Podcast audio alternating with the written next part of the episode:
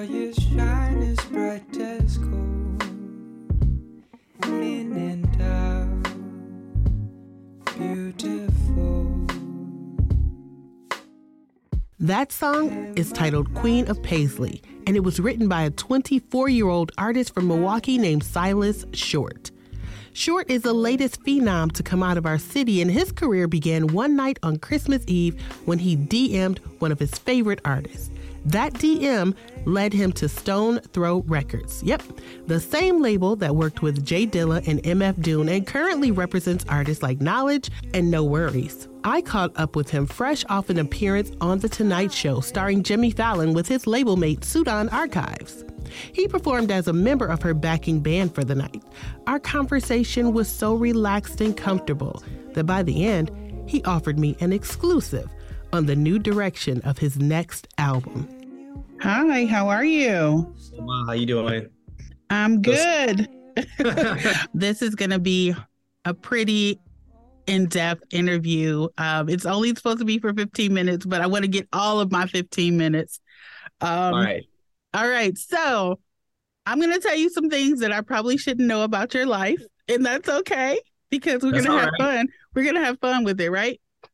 Okay, so you are a multi-layered artist. You're a singer, a songwriter, musician, a visual artist, and unbeknownst to some people, you also have dabbled in clothing design, correct?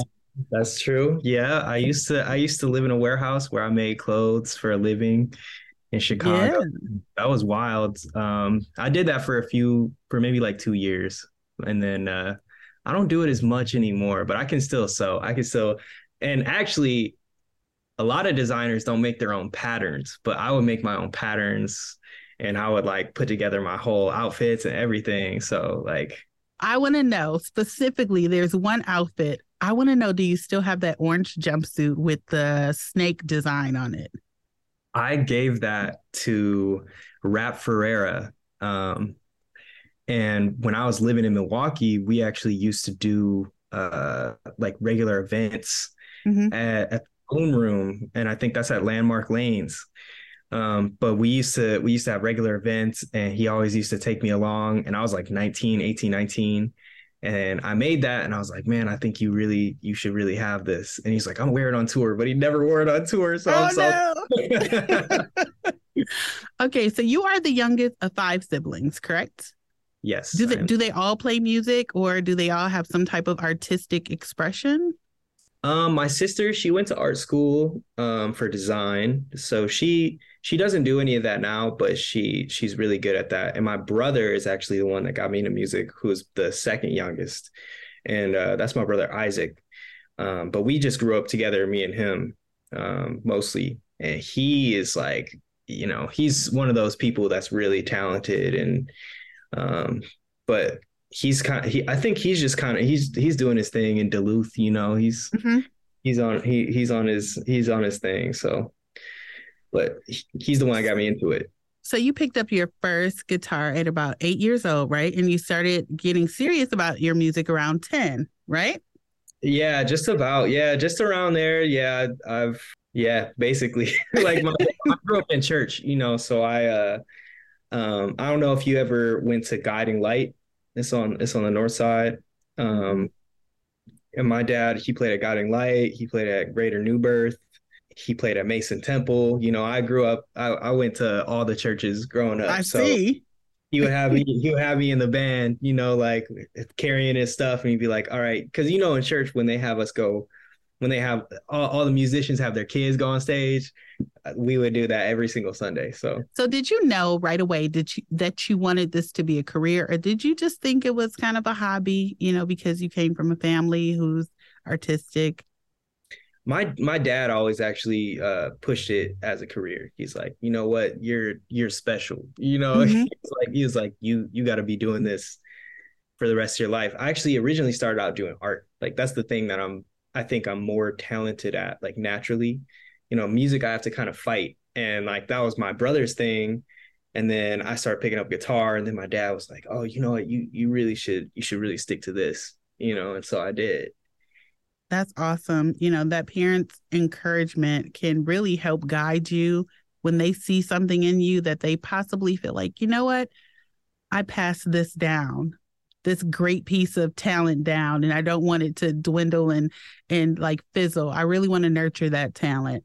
One of your brothers introduced you to the Roots, Gang Starr, and Black Star. Which brother was that, and how old were you around that time? I was probably like, that was my brother Isaac, the second oldest that I was talking about. Uh, I mean, second youngest.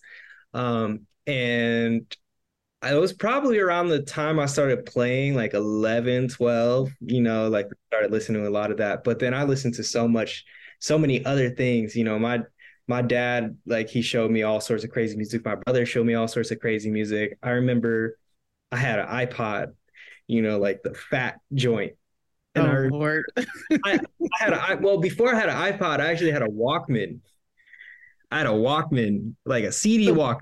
The one with the like little fuzz around the ear. Yeah, yeah. So I had, I was that kid. So like, I would pull up to school, and I remember I used to have like a pair of Jerboas, and they had really big pockets. I'm actually wearing some Jerboas right now. I still. Hey.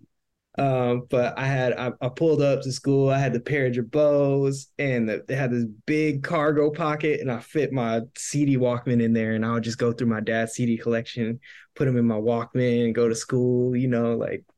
And on, on the playground, I wouldn't talk to anybody. I would just be listening to my music, you know.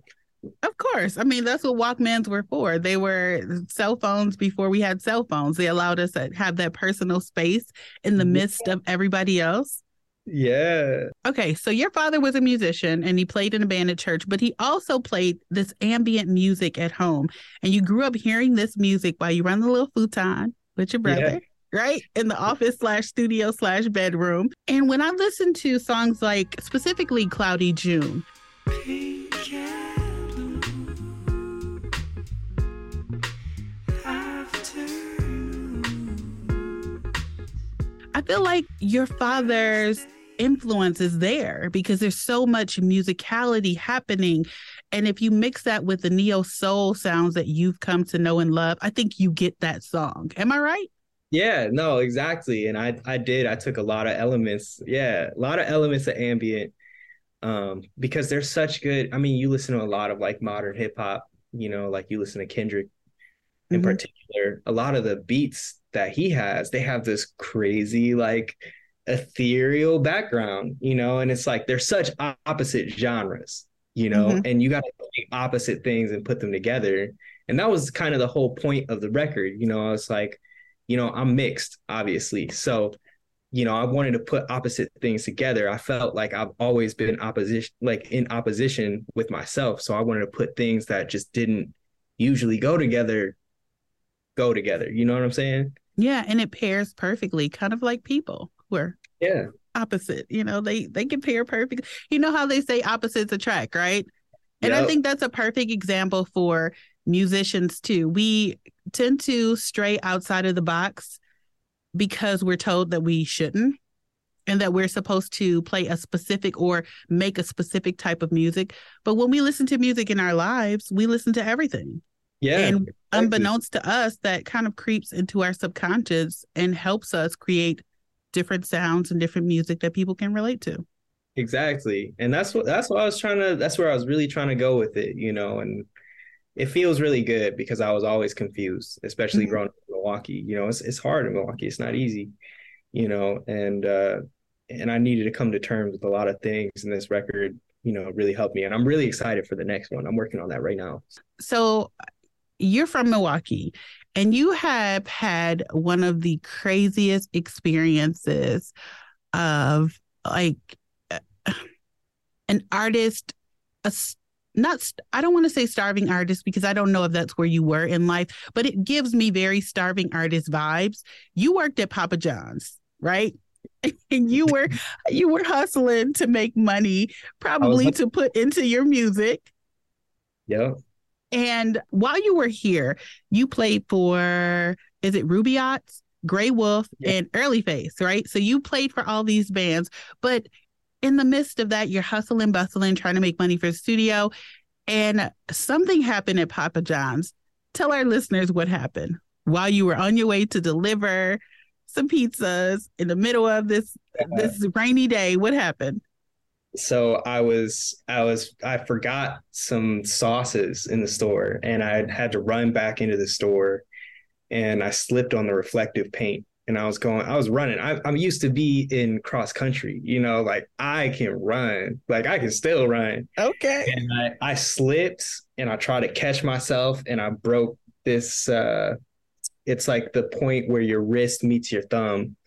Um, I spiral fractured that bone. And usually when that happens, you don't actually get full mobility in your thumb anymore. Like it's just, it's kind of, they can't really splint. They can only splint it, you know? So it's mm-hmm. like up to the grace of God, if it's going to heal or not, and up to you, how you're going to like work it out. So yeah, they told me I wouldn't be able to play anymore because I I had a really bad break, you know? And I was like, it, it ruined me. It really did. It killed me for, for a while. But you taught yourself. I, I went I went right back into it, you know, because it was such a big part of my who I am as a person. You know, mm-hmm. I need to have my instrument, you know, and I at this point and even at that point, I had I had, had a guitar in my hands longer than I hadn't had one in my hands. Mm-hmm. So I needed to I needed to still play and keep playing. So it uh it definitely slowed me down. Like it took six months to recover, but I immediately started playing with the Ruby Ots, um, which is that Rap Ferreira guy that we were talking about earlier. Yes, it is. You know what? I think, I think that's something, it's something to be said about an artist who really takes ownership of, you know, I have a lot of things going, but I will not let my craft suffer. And you haven't let your craft suffer.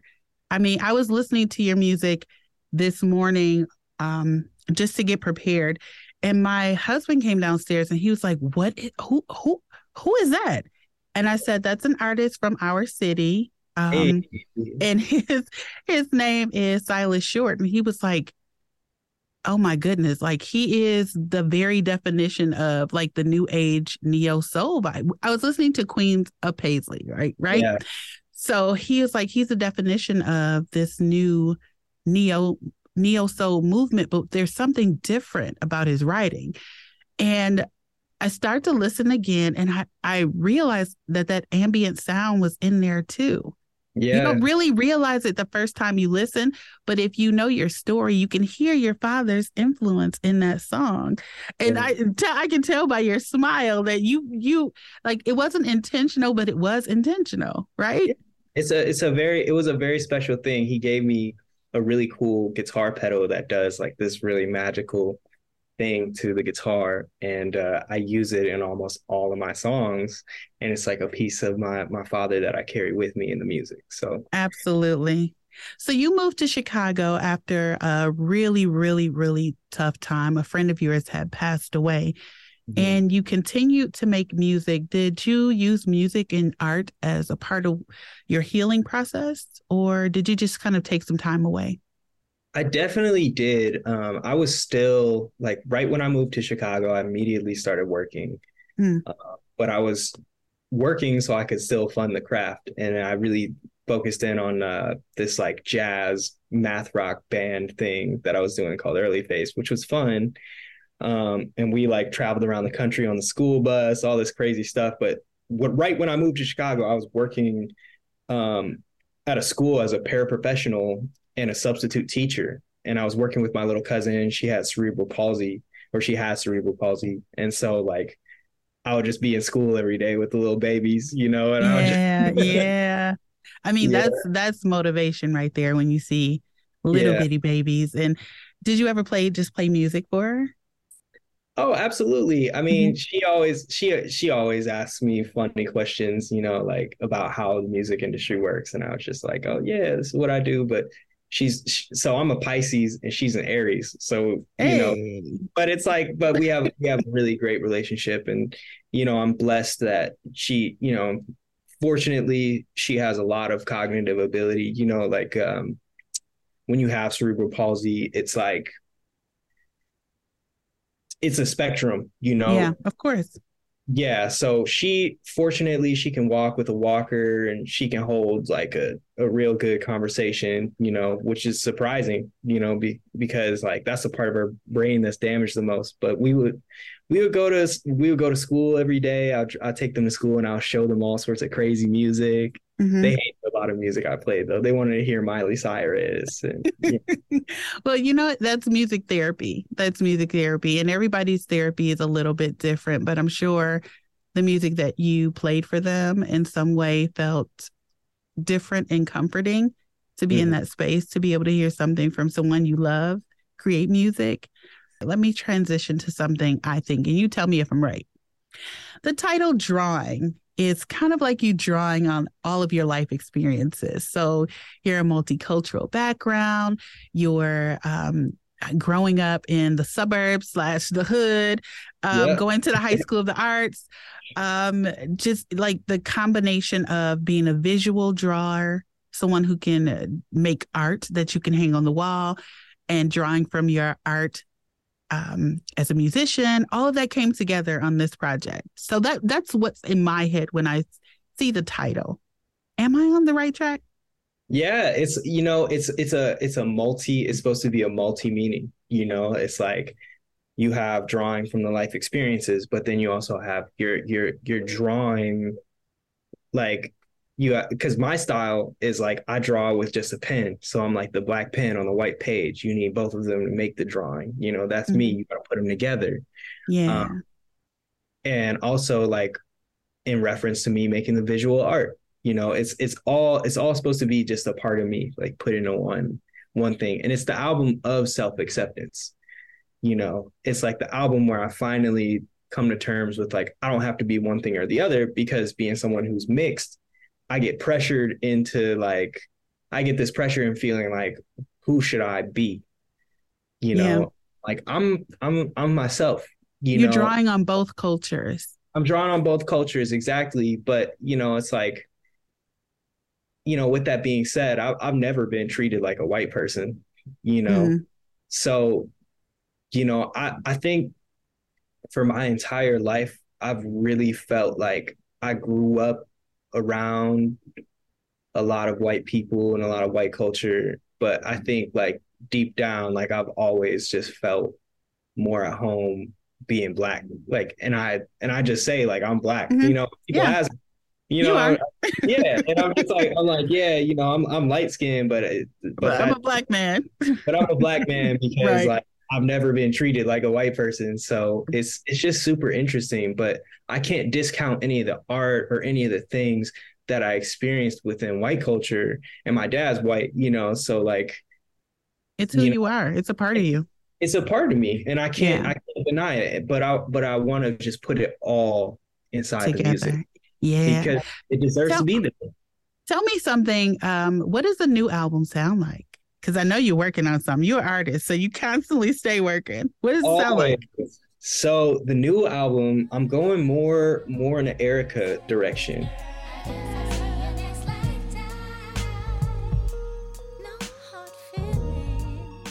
Exclusive, hey! Yep, I'm going in an Erykah direction. Um, and it's definitely much... It's it's a little darker than the first record. The first record's super light and bright. You know, it kind of has like this kind of happy, like kind of feeling with it. And this next record kind of stays more in the like dark, kind of moody type of thing.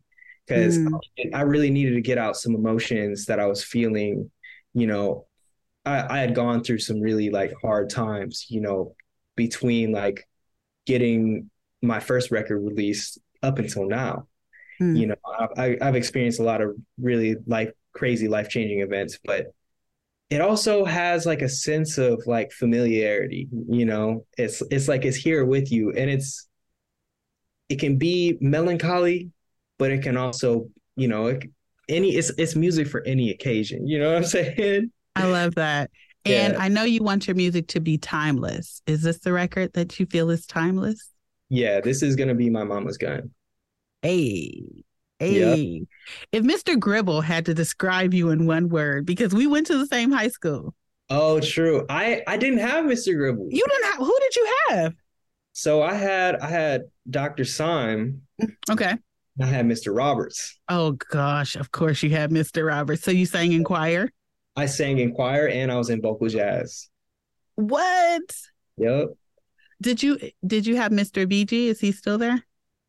I didn't have Mister B G. No, it okay. was okay. He was a math teacher okay. from Africa, and he was just the best at, like, oh my God, he would he would tell jokes about you if you weren't paying attention in class. It was so epic. It was epic. You know, you okay, know, I had Mister Jackson. Oh, well, there you go. Yep. There you go. There you go. Yeah. Yeah. One last question. If you had to do, if you had to do a a, a duet with either Jeff Buckley, mm. Erykah Badu, D'Angelo, or Primo, who would you pick? You can only pick one. Oh man, yo, like like Primo produced? Yes. Ooh, I mean, that's that's tough. You know, D'Angelo, I would be like, you know, I'd be a little like, ah, oh, no, no. Like, we, we would go. Jeff Buckley, I'll be like, we would write some incredible stuff together. Erykah, woo, like. You can I only think, pick one. Well, my top two right now that I got to really decide between are Erykah and Primo. Okay. Because I've always wanted to work with D J Premier, and also Erykah is Erykah. Man. You know what? I, I would do D J Premier. Oh, oh, okay. Yeah. Okay. And you know, and you know why? Why? I like I would ask him to do like throwback Gang Starr sounding like type of beat, and I'll play fair. neo soul type of guitar over that thing, and I'll write just some some dirty, like, just feel good stuff. Like, yeah. I, I feel like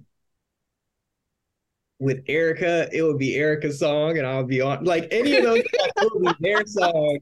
And I'll be on it, right? Know, which isn't a problem, which isn't a problem. But one of my biggest dreams right now is working with D J Premier. And I, t- I bug I bug Peanut Butter Wolf about it all the time. Oh, wow. I, I'm literally like, I'm like, yo, man, like, can I work? Can, can you tell D J Premier to... Right, nudge him. Nudge him. And, and, and here's some insider industry information. Like, Primo... Uh, he used to do like a lot of stuff like more, but I think the last artist that he produced for on Stones Throw uh, was Anderson .Paak. Mm-hmm. But then I think something happened to where like the song like got cut or something, and he was like, no, like I don't want to produce for anybody anymore. So like, you know, he's an artist, you know, he- and we're sensitive about, you know, the rest, right? So when you come back to Milwaukee, I want to personally invite you to come to Radio Milwaukee and do not a full show, but a mini something for us for Hyphen. Absolutely. I would I would love that. And I would love to just reach out and talk to everybody. Yeah.